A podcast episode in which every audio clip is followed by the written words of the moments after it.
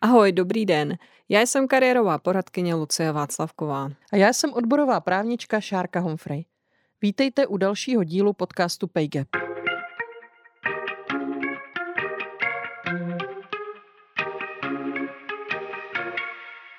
Na pracovním trhu jsme si všichni rovni, ale někteří jsou si přece jen rovnější. Pokud jste žena, můžete mít někdy pocit, že taháte za kratší konec provazu. Co to vlastně znamená být ženou v práci a co můžeme dělat pro to, aby se nám v pracovním životě lépe dařilo? Díky podpoře zastoupení Friedrich Ebert Stiftung České republice a Alarmu je pro vás podcast dostupný zdarma, jako vždycky. A zdarma bude i článek s řadou užitečných odkazů. Tentokrát budeme mluvit o ženách ve veřejném prostoru, zejména v médiích, ale i v politice nebo v jiných viditelných funkcích. Proč jich je stále tak málo? Jakým překážkám musí čelit a proč je tak důležité, abychom bojovali proti násilí a obtěžování žen, které jsou vidět a slyšet? Proč jsme si toto téma vybrali právě nyní? Je začátek listopadu a blíží se 25. listopad, Mezinárodní den boje proti násilí na ženách. A v této epizodě bychom chtěli upozornit na jednu z nejvýraznějších a nejnáročnějších oblastí, ve kterých se profesionální ženy s násilím setkávají. O tom a o mnohem dalším budeme dnes mluvit s Jitkou Adamčíkovou, mediální analytičkou a jednou ze zakladatelek spolku Ženy v médiích. Ahoj Jitko. Ahoj, dobrý den. A Markétou Kosmotlovou, analytičkou z organizace Fórum 50%. Ahoj Markéto. Ahoj, dobrý den. Jedním z mých oblíbených nástrojů, jak ukázat, že Češky jsou Evropankami třetí až čtvrté kategorie, je Evropský index genderové rovnosti. A je to právě kapitola moc, ve které si každoročně stojíme velmi, velmi nedobře. Tato kapitola poukazuje v velmi drastických číslech na nízká čísla reprezentace žen na různých úrovních veřejné sféry. Často mluvíme o političkách. V tomto podcastu už jsme mluvili o manažerkách. Méně se ale mluví o ženách v jiných oblastech veřejné sféry, jako je například sport, umění anebo média. Jitko, jak vypadá zastoupení žen na české mediální scéně a mění se to nějakým způsobem v čase? Tak my máme data z průzkumu Jaromíra Volka a Maríny Urbáníkové z Masarykovy univerzity, ze kterého vyplývá, že podíl žen v žurnalistice je poměrně vysoký, dosahuje 45%, což je asi úroveň, jakou má třeba Francie nebo Velká Británie. Dokonce mezi studenty žurnalistiky dominují dívky nad chlapci a podíváme-li se na to, eh, kdo sedí v redakcí ve věkové kategorii do třicítky, tak také převažují ženy. Ale změna nastává po třicíce, kdy ty ženy, pokud se k psaní vrátí, tak zůstávají na řadových pozicích a na ty vedoucí nedosáhnou. Podíváme-li se na 28 hlavních zpravodajských redakcí, kam řadím uh, televizi, rozhlas, tištěná a printová média, tak z 28 hlavních médií jenom dvě vedou ženy, což je strašně málo, je to prostě 7%. Jenom zase pro srovnání, v zahraničí třeba ve Velké Británii mají 35% ženských šéf-redaktorek, v Americe dokonce 44. A my se těmi čísly řadíme někam mezi Mexiko a Keniu, což je fakt ostuda. No a problémem je taky to, že ženy nejsou zastoupené ani v mediálních radách, což jsou vlastně orgány, které by na tohle měly dohlížet.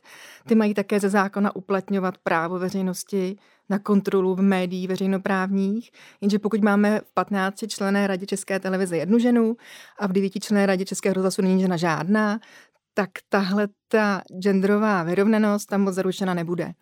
A potom nás ani nemůže překvapit, že se koukáme na debatu, kde výsledek prezidentských voleb komentuje 17 expertů a z toho jsou jenom dvě ženy.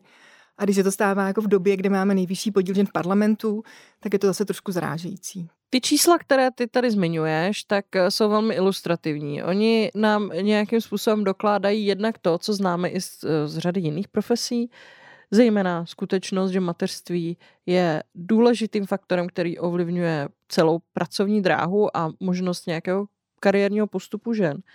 Ale přeci jen mediální sféra má nějaká specifika.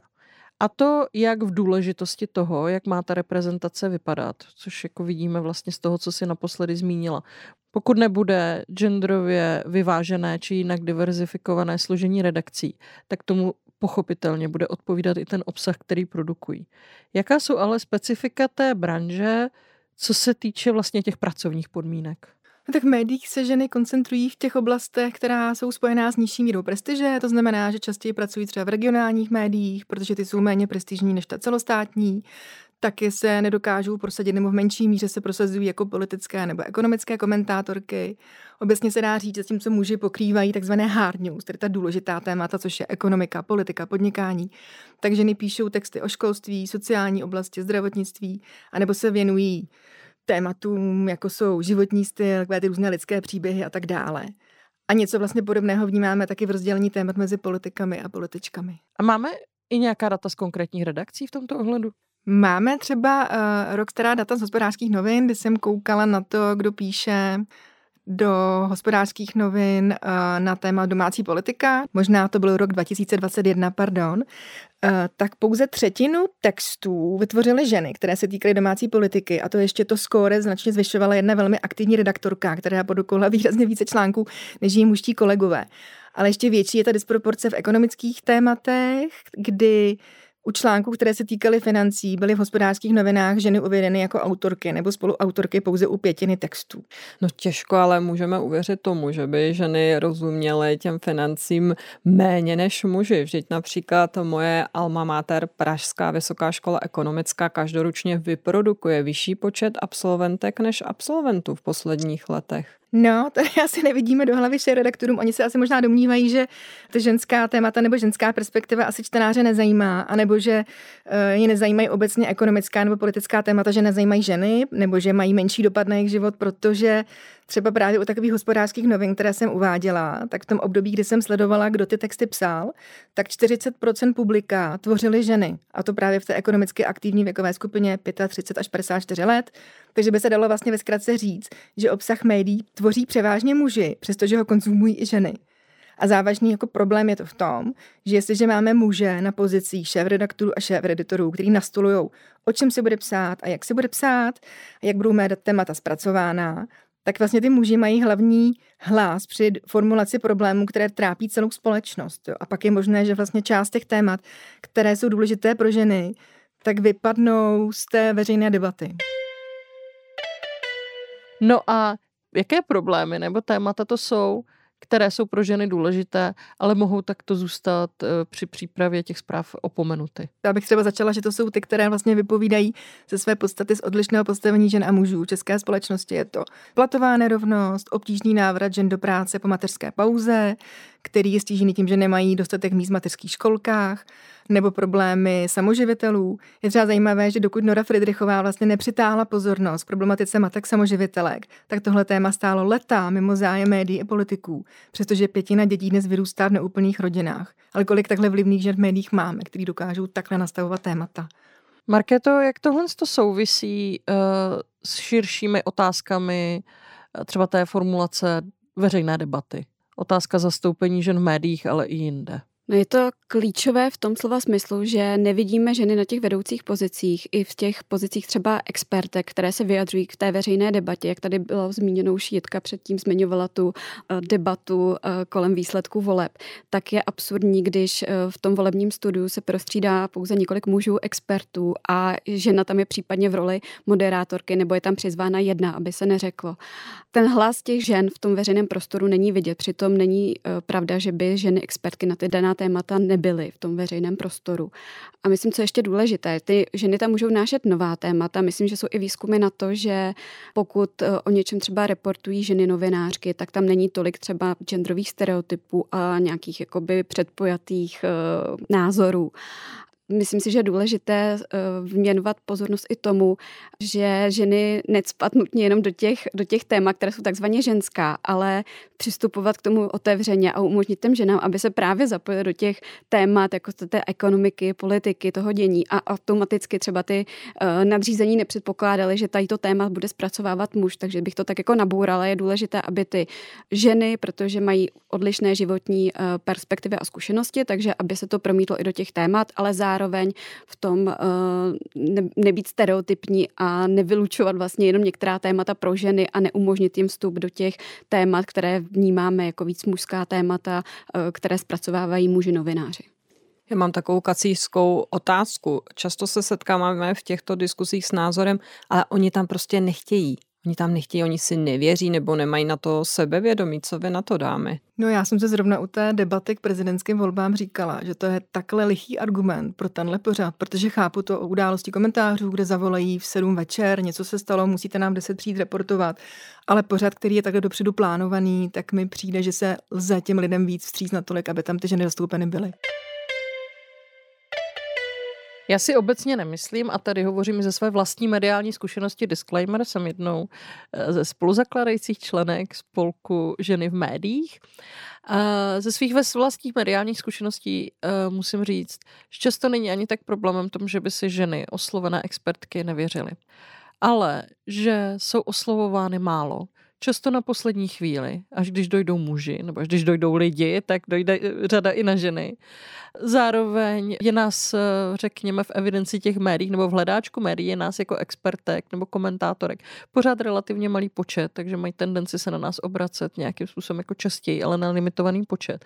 Což ve chvíli, kdy máte nějaké větší množství těch veřejných aktivit a samozřejmě slaďujete, tak není prostě jednoduché kývnout na všechno.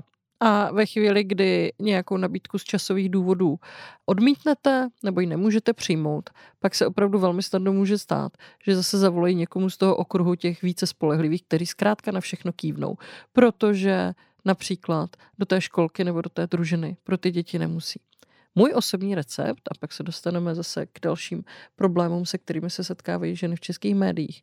Můj osobní recept je ten, že pokud já osobně nějakou nabídku na komentování využít nemůžu, tak za sebe vždycky navrhnu jednu, minimálně lépe dvě či tři ženská jména. To je skvělý tip. Mě to totiž vždycky strašně rozčílí, když tyhle debaty vidím, kde jsou hlavně muži. Protože si říkám, a kdy dojde jakoby na ty moje potřeby, co třeba trápí mě. A hezky se to ukázalo během pandemie covidu, kdy v březnu 2020 byly zavírány školy a trvalo to rok, než začaly vycházet články, reportáže, rozhovory o tom, jak jsou obrovsky přetížené pracující matky, na které ten stát zcela hodil péči o potomky, které kvůli výuce doma a vaření a prostě péči o děti narostla jim neplacená práce zhruba o 20 hodin týdně a vlastně první, kdo to téma vytáhl, byly zase ženy, byly to prostě socioložky a moje bublina, nebo nejenom moje bublina, všichni ty texty sdíleli a říkali, proč to trvalo tak dlouho. Já myslím, že tady narážíme na širší problém, prostě, že musí dojít k proměně eh, toho společenského uspořádání a to, jak se rozděluje ta péče o ty děti.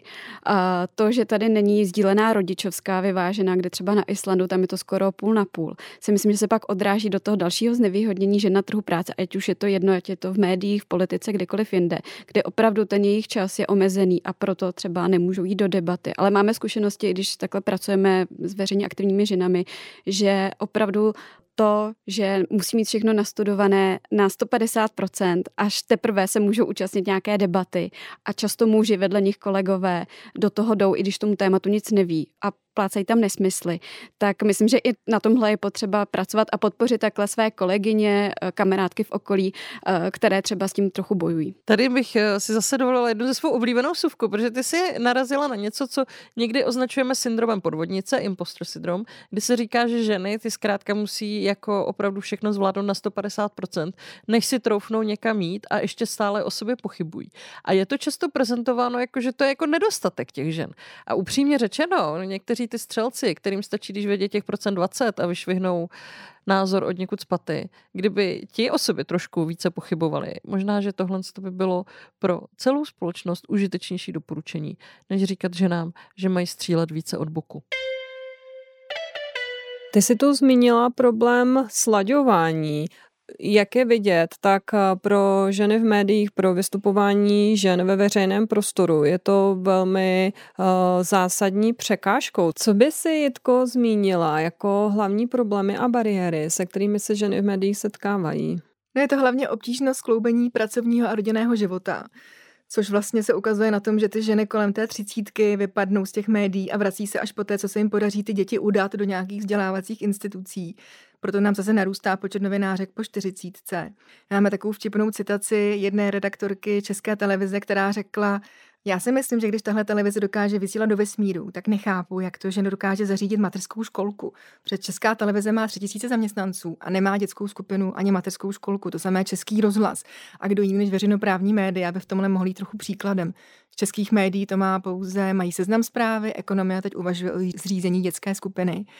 A pak jsou ještě taková zajímavá data, která taky vypovídají o tom, jak je těžké skloubit rodinný život a kariéru novinářky která byla zveřejněna v té už zmiňované studii Maríny Urbáníkové a Jaromíra Volka, ze které vyplynulo, že eh, novinářky jsou výrazně méně žijí v manželském svazku a mají menší počet dětí.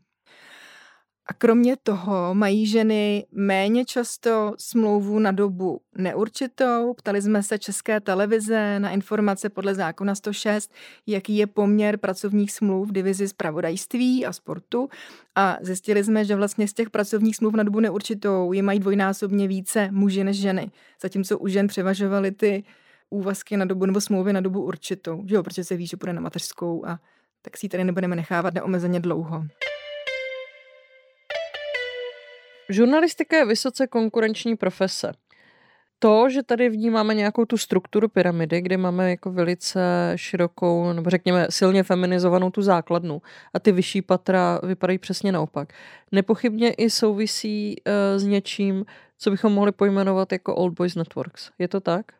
Je to tak, tyhle ty neformální mužské sítě, které se upevňují že v hospodách, na večírcích, tam se navazují ty důležité kontakty a sdílejí se tam informace. A jelikož vedoucí pozice v české žurnalistice se obsazují často neformální cestou, bez otevřených výběrových řízení, tak tyhle kontakty a doporučení jsou mimořádně cené. A ženy je nemají šanci pozbírat, protože jestliže jim není, není umožněno aby třeba měli dětskou skupinu, měli zkrácený úvazek, tak prostě po té práci běží domů zabezpečit ty potomky a nemají čas vysedávat v hospodách a budovat si tyhle ty kontakty. Já jsem v jednom svém textu týkající se šikany na pracovišti, která souvisí i s sexuálním obtěžováním, identifikoval několik typů zaměstnavatelů, u kterých, když se takový problém vyskytne, tak má širší dopad jenom než jen dovnitřku té organizace. Jsou to například vysoké školy, nebo je to například i oblast médií. Ve chvíli, kdy se v takové instituci jako zaměstnavatele vyskytuje takové toxické pracovní prostředí, tak to, jakým způsobem je nebo není řešeno, je či není nebo komunikováno, ovlivňuje do určité míry i atmosféru mimo tady tuto organizaci. V zásadě to udává tón, jakým způsobem budeme třeba o sexuálním obtěžování mluvit i na jiných pracovištích, než jsou redakce. Jak to vypadá v souvislosti tady s tímto tématem? Tak my zatím k sexuálnímu obtěžování nemáme v České republice data. Náš spolek ženy v médiích teď spustil takovou analýzu, která mapuje pracovní podmínky v českých redakcích a obtěžování je jednou z částí, kterou se zabývá a není to jakoby to hlavní. Sledujeme tam vlastně jakoby podmínky pro obě pohlaví, muže i ženy. Takže data brzo budou, budou někdy na konci roku, ale ze zahraničních výzkumů e, je známo, že se se sexuálním obtěžováním potkala polovina až dvě třetiny novinářek. A nejčastěji to přichází právě ze strany kolegů, nadřízených. Tendencí je ty konflikty případy někdy nehlásit. Mě třeba překvapilo, když jsem byla na debatě novinářského fóra, která se týkala postavení žen v médiích a ten poměrně jako seniorní um, žena z seznam zpráv říkala, že byla překvapena, že byla překvapena tou kauzou uh, pana Hoška, který posílal kolegyním nevyžádané SMSky nebo zprávy s různým sexuálním podtextem. A ta moderátorka, která tu diskusi moderovala, která také působila v seznam zprávách, říkala, to jsem teda ale překvapená, protože já, když jsem nastoupila do seznam zpráv, tak to byla první osoba, na kterou mě kolegyně upozornili, aby jsem si na ní dala pozor. Z čehož je vlastně zřejmé, že nějak se to v těch redakcích jako ví, asi se nedostalo k vedení a každopádně tam selhal mechanismus, jak by to ty ženy mohly nahlašovat. Tohle třeba neměla zpracováno česká televize, co se potom ukázalo v kauze Volner, kdy vlastně i po vypuknutí té kauzy byly ženy vyzvány, aby se svěřovaly ombudsmanovi české televize, kdy oni se mi říkali, Tohle je muž staršího věku, velké postavy, já se necítím úplně komfortně se mu svěřovat s nějakými problémy, ještě když vím, že chodí běžně na oběd s šéf-redaktorem, s mým šéfem, tak tomu se asi jako svěřovat s tímhle problémem nebudu. Kromě toho, že jsou ženy v médiích vystavovány obtěžování nebo sexualizovaným útokům či projevům nějakého násilí na pracovišti, setkávají se s tím pochopitelně i zvenku. Tady se dostáváme k tomu specifickému postavení žen veřejně činných.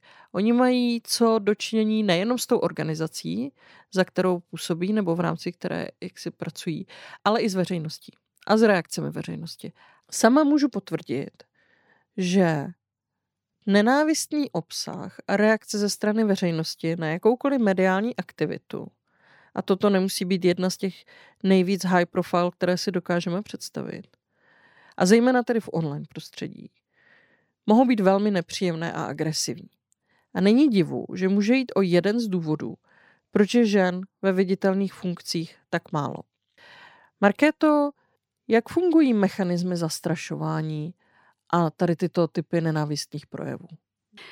Jejich hlavním cílem je vytlačit ženy eh, z veřejného prostoru.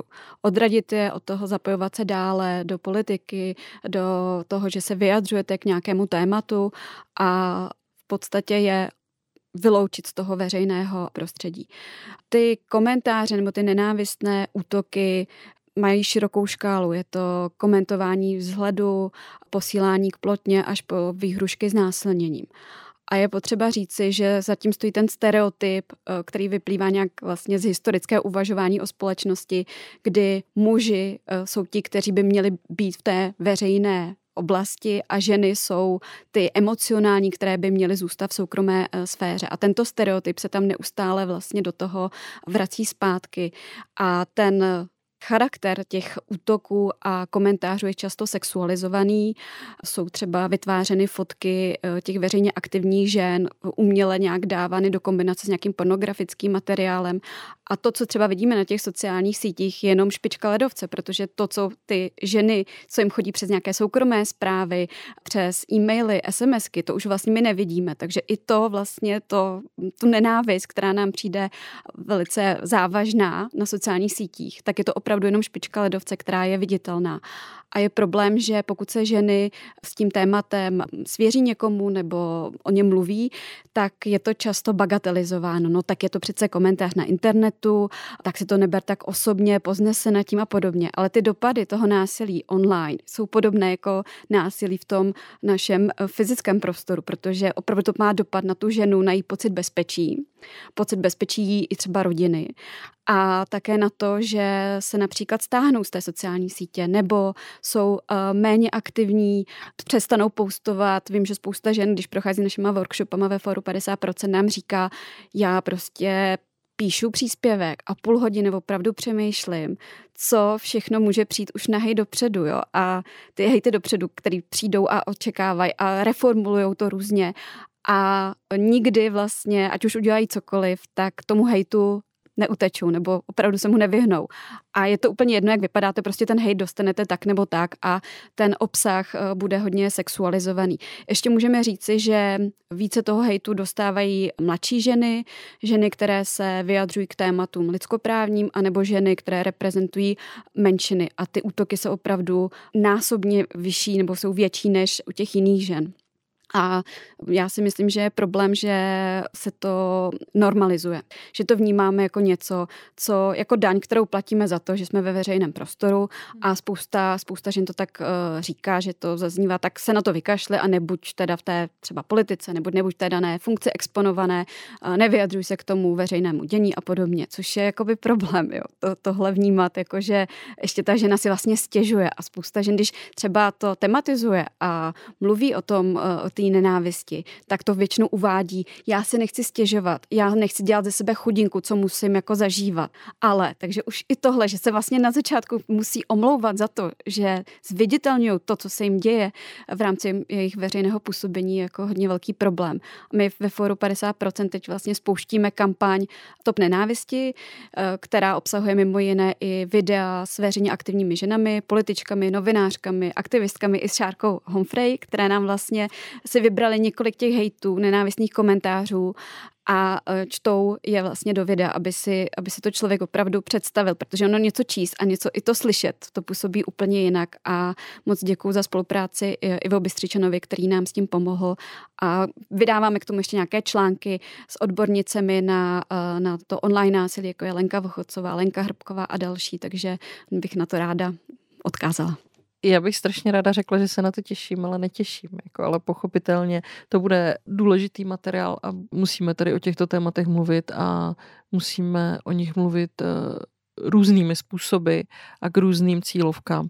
A je skvělé, že Forum 50% tady tenhle projekt rozjíždí. Já bych ráda možná doplnila, že to není jakoby problém, který se týká těch pár žen, které známe z médií, které s tím veřejně vystoupily a svěřili se ale je to rozšířený fenomén, protože podle studie Mezinárodního centra pro novináře, které se v loňském roce dotazovalo 900 žen novinářek ze 125 zemí, tak tři ze čtyř novinářek čelí nějakém formě online ponižování, vyhrožování, obtěžování. A čtvrtina žen, které jsou aktivní v médiích na internetu, tak čtvrtině z nich někdo vyhrožoval fyzickým násilím. A pětině, jak říkala Markéta, že o sexualizovaným násilím, které je specifické pro ženy. A ty dopady jsou takové u těch novinářek, že u čtvrtiny z nich to vedlo k nějakým problémům s psychickým zdravím a 12% eh, vyhledalo psychologa. A co je ještě jako pro tu mediální práci, jako říkám, že to je víc závažné, ale co je mě třeba hodně trápí, jako toho mediálního analytika, tak 30% těch žen řekne, že na to online násilí reagují autocenzurou na sociálních sítích, anebo úplně z těch sítí odejdou. Že to byl přesně případ Lindy Bartošové, která se po dlouhodobé šikaně rozhodla zrušit svůj účet na Twitteru a Polna Rychlíková to tehdy glosovala, že říkala, že je nesprávné říkat, že Linda Bartošová odešla z Twitteru a že z ní byla vyštvána. A to je přesně případ takové té síťové misogynie, kde ty ženy prostě umlčujeme a vytlačujeme z veřejného prostoru. A když zmiňuješ eh, Lindu Bartošovou, tak eh, já bych ještě na tom jejím příkladu eh, ilustrovala to, že pokud se u žen komentuje jejich vzhled nebo ty hejty spochybňují jejich kompetence v souvislosti s tím, jak vypadají, tak zrovna Linda Bartošová je ilustrativním příkladem toho, že to ženy prostě nemůžou nikdy vyhrát. Jako pokud vám někdo, tak jako mě, píše, že máte zhubnout a pak nebudete žvanit takový nesmysly, tak se tady teoreticky nabízí představa nějakého řešení. Že? Ale u Lindy vidíme, že můžete být nejkrásnější na celé mediální scéně a stejně vám to bezpečí v online prostoru nezajistí. Já bych jenom ráda tady dodala, že je potřeba říct, že se nejedná vlastně o problém, my to ukazujeme na eh, jednotlivých ženách, ale že to není problém jednotlivých žen, není to individuální problém, je to opravdu strukturální problém, ke kterému je potřeba přistupit eh, komplexně a ono to tak trochu působí, eh, že přesně je to pochopitelná ta antucenzura nebo že se stáhnou, ale určitě bychom neměli vinit ženy za to, že se zvolí tuhle, tuhle variantu, která je pochopitelná z hlediska toho, když si chcete uchovat nějaké duševní zdraví. My se v tuto chvíli sice bavíme o ženách v médiích a o političkách, ale tady s tímto typem hejtu se setkávají ženy v celé řadě profesí. Například uh, soudkyně nebo jiné právní profesionálky, nebo ženy z akademické sféry. A to už je velmi široký okruh na to, abychom jako strategii doporučovali jednu z těch dvou možných variant, to je buď se s tím smíř, anebo to nedělej. Protože už nám to zasahuje tolik sfér veřejného života, že nemůže být doporučením nechat ty jednotlivé ženy, ať se s tím vyrovnají sami, anebo zkrátka akceptovat to, že ty strategie budou funkční a oni se nám tady způsobení ve všech těchto sférách stáhnou. Já tohle mohu potvrdit. Pohybuju se v jiných sférách než vy, ale čas od času se ve veřejném prostoru k tématu třeba slaďování kariéry žen vyjadřuji také. A musím říci, že na některých platformách na sociálních sítích jsem se s hejty setkala také a že mě to úplně rozhodilo, že to skutečně velmi nepříjemné a setkávám se u žen z velmi rozmanitých oborů s tou obavou jít do toho veřejného prostoru, protože oni to nevnímají jako nějaké bezpečné místo a setkávají se eh, s velkou, s velmi nepříjemnými komentáři. Mě tady ještě vlastně zaujala jedna věc, kterou bych jako ráda se zeptala. My máme možná takovou představu, že na ty ženy útočí především muži. Máte na to také nějaká data z průzkumu, nebo víme o tom, jaká je ta situace, jestli jde to ze strany mužů, anebo jestli i ženy se zapojují do těchto nenávistných projevů? Já vím, že jsou obecně průzkumy na to, že více nenávistných komentářů je směřováno na ženy, více násobně. Ale přiznám se, že ty data k tomu jako zpracovaný uh, z genderového hlediska, jestli to jsou časti uh, ženy nebo muži, tak o takovém výzkumu se přiznám nevím. A, ale na druhou stranu, ano, hejtují a nenávist směřují i ženy vůči ženám. To určitě není tak, že by to jenom bylo muži, muži vůči ženám a pak se třeba i komentuje, když eh, třeba muž, který hájí nějaká genderová témata nebo lidskoprávní, tak je útočeno zase na jeho maskulinitu, že vypadá jako holka a podobně. Takže ty lidi, co třeba se věnují tím tématům, dostávají podobný hejt jako ženy v těch veřejných funkcích. Tam je to jakoby srovnatelné. Ale eh, to, jestli jsou to více ženy nebo muži, kteří jsou autoři, autorkami těch nenávistných komentářů, na to, na to data zatím o nich nevím. Nepochybně ženy roztleskávačky a přisluhovačky patriarchátu, ale existují. Všechny jsme se s nimi v nějakých způsobech setkali a to i v již zmiňovaných diskuzích na sociálních sítích. Co můžeme dělat? Už jsme si řekli, jaké strategie se občas uh, objevují a to buď strategie se s tím smíř, anebo strategie tak teda jdi pryč. Pomineme-li tady tyto dvě uh, neefektivní a jenom zdánlivě jednoduché doporučení. Co můžeme dělat, Markéto?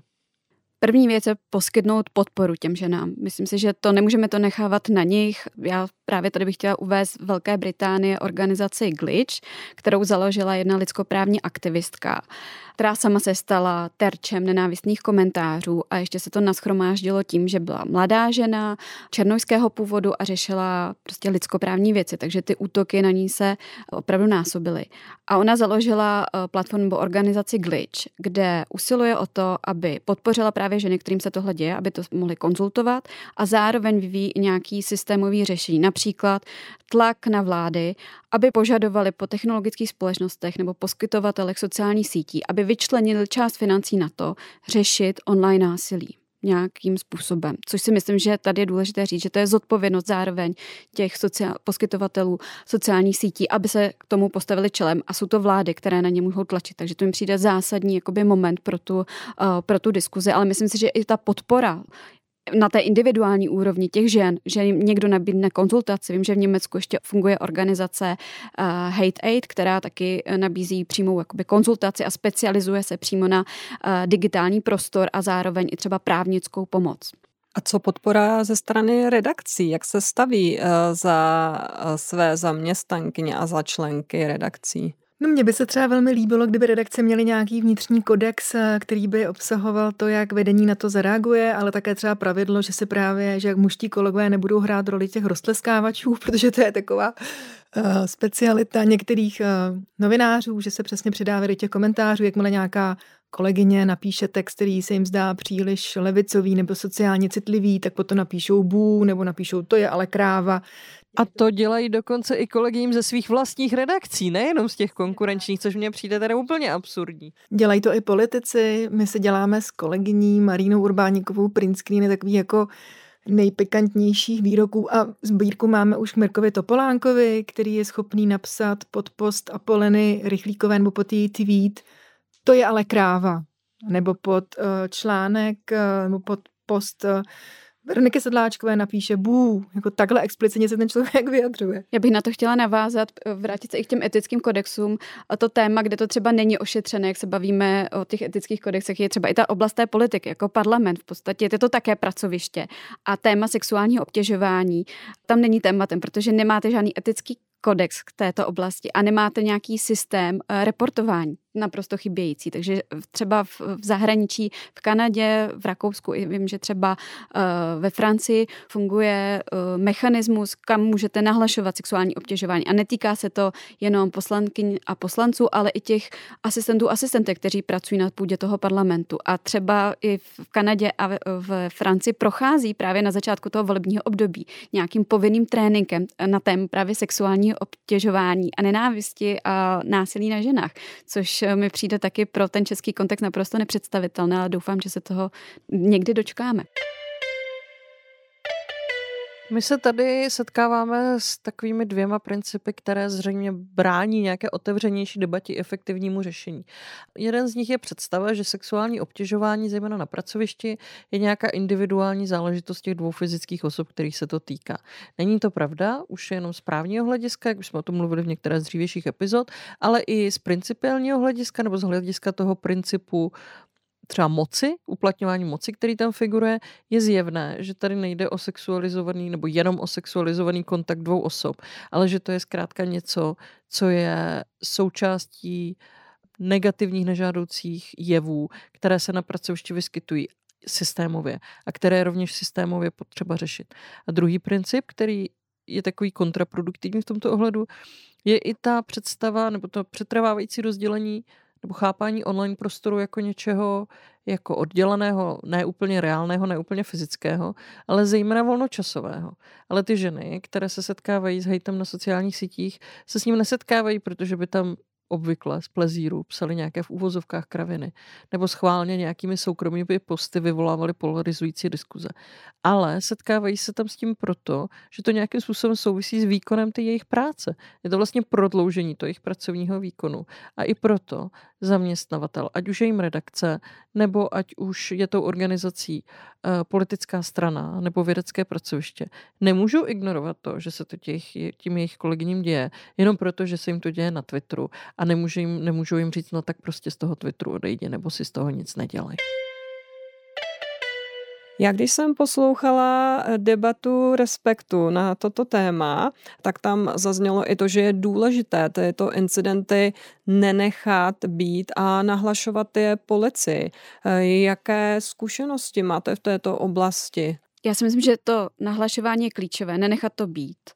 Zároveň vím, že ženy se pak často setkávají s bagatelizací toho problému. Takže to, co by mělo tomu předcházet všemu, je vlastně i práce nějaká systematická s policií právě v tématu online nenávisti, protože to je pro ně nové téma a setkala jsem se i s případy nebo s případem, kdy uh, bylo jedné ženě řečeno, že pokud tam je použit uh, měli by tě zabít a je tam podmiňovací způsob, takže to vlastně není přímá výhruška, že by tam bylo musel jako zabiju tě. Takže tohle mě přišlo naprosto absurdní.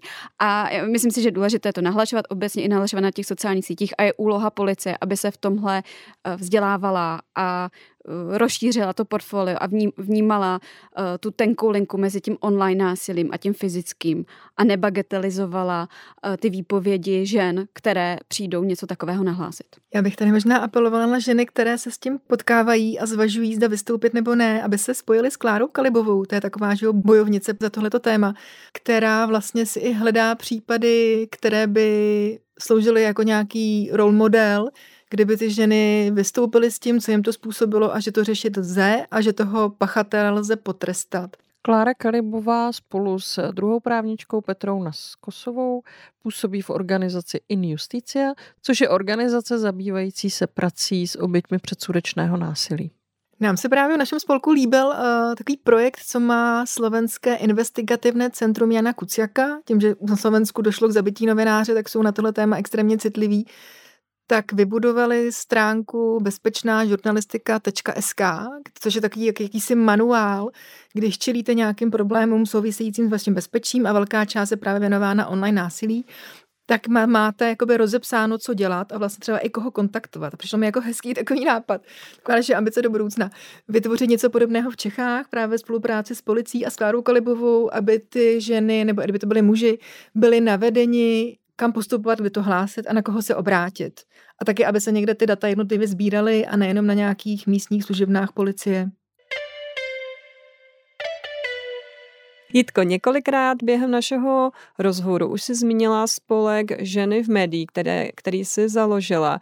Můžeš nám ho představit a jaké jsou hlavní důvody toho, proč vznikl? Já jsem ho nezaložila sama, já jsem do ní přitáhla osm dalších žen. jsme se bavili, jedna z nich sedí tady s náma u stolu, Šárka Humphrey, jsou tam taky kromě mě právě mediální analytička Marína Urbáníková, novinářky Apolena Rychlíková, Veronika Sedláčková, Eva Soukyníková a další. A my jsme ho založili proto, že nám vlastně dlouhodobě vadilo, že se ženy nedostávají do těch vyšších pozic v médiích a že jsou tady třeba regule, jako dejme tomu kodek České televize, kodek Českého rozhlasu, který nějak upravují to, že by ženy neměly být diskriminovány ve vysílání i v tom provozu, ale vlastně nikdo moc nedohlíží na to, jestli ten kodek se naplňován. Tak chceme vyvíjet tlak na ty mediální instituce, aby se více blížily té genderové vyrovnanosti, ale chceme je nejenom jakoby kritizovat, ale zároveň jim pomoct eh, nastavit systém, aby to prostě fungovalo líp zajímavý, protože v zahraničí je řada inspirace, nemusíme jít jako někam, že úplně daleko, všichni tady vzhlížíme k britské BBC, kterou si berou veřejnoprávní médie jako modlu a tam má výborně vypracovaný kodex diverzity, nebo česká veřejnoprávní média jsou členy Evropské vysílací unie, kde dokonce Petr Dvořák byl dlouholetý místopředsedou, tam mají taky výborně zpracované guidelines, jak zajistit vyrovnané zastoupení žen jak v tom mediálním obsahu, tak v redakcích. Tak bychom rádi tenhle ten model tady představili. Ale krom téhle osvětové nebo advokační činnosti hodně pracujeme přímo s novinářkama, kde nám vlastně došlo, že tady chybí nějaká potřeba se jakoby združovat, vzdělávat, takže organizujeme workshopy pro novinářky, které ale hodně jakoby cílí na tu jejich emancipaci. Jo? Teď třeba máme workshop digitální bezpečnosti, jak pracovat s daty, abyste nebyla napadnutelná. Nebo jsme měli workshop emancipační sebeobrany s Jasmínou Houdek, což možná vypadá jako komicky, ale vlastně těm holkám nebo ženám to pomohlo naučit se reagovat na takovýto ponižování v redakci, naučit se reagovat na nějaký jako online hate. Tak tímhle směrem jsme se chtěli ubírat. V tom vidím cíl našeho spolku. Potvrzuju a zároveň potvrzuju, že největší zájem je o ten typ aktivit, který by v nějakém civilizovanějším světě poskytoval přímo zaměstnavatel.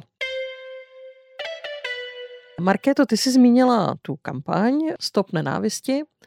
Jaké další věci z Fóra 50% by nám ještě neměly uniknout a měli bychom je sledovat?